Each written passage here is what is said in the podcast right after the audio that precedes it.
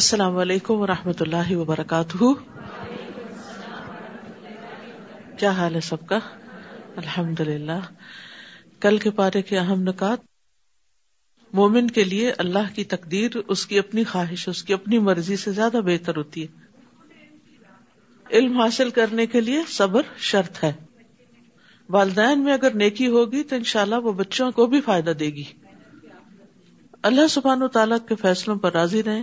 خواہ وہ آپ کی دعاؤں اور آپ کی خواہشات کے برعکسی کیوں نہ ہو باپ کی نیکی سے اولاد کے اندر بھی نیکی آتی۔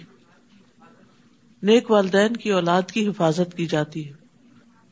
نماز کو نہ پڑھنا یا دیر سے پڑھنا، نماز کو ضائع کرنا ہے۔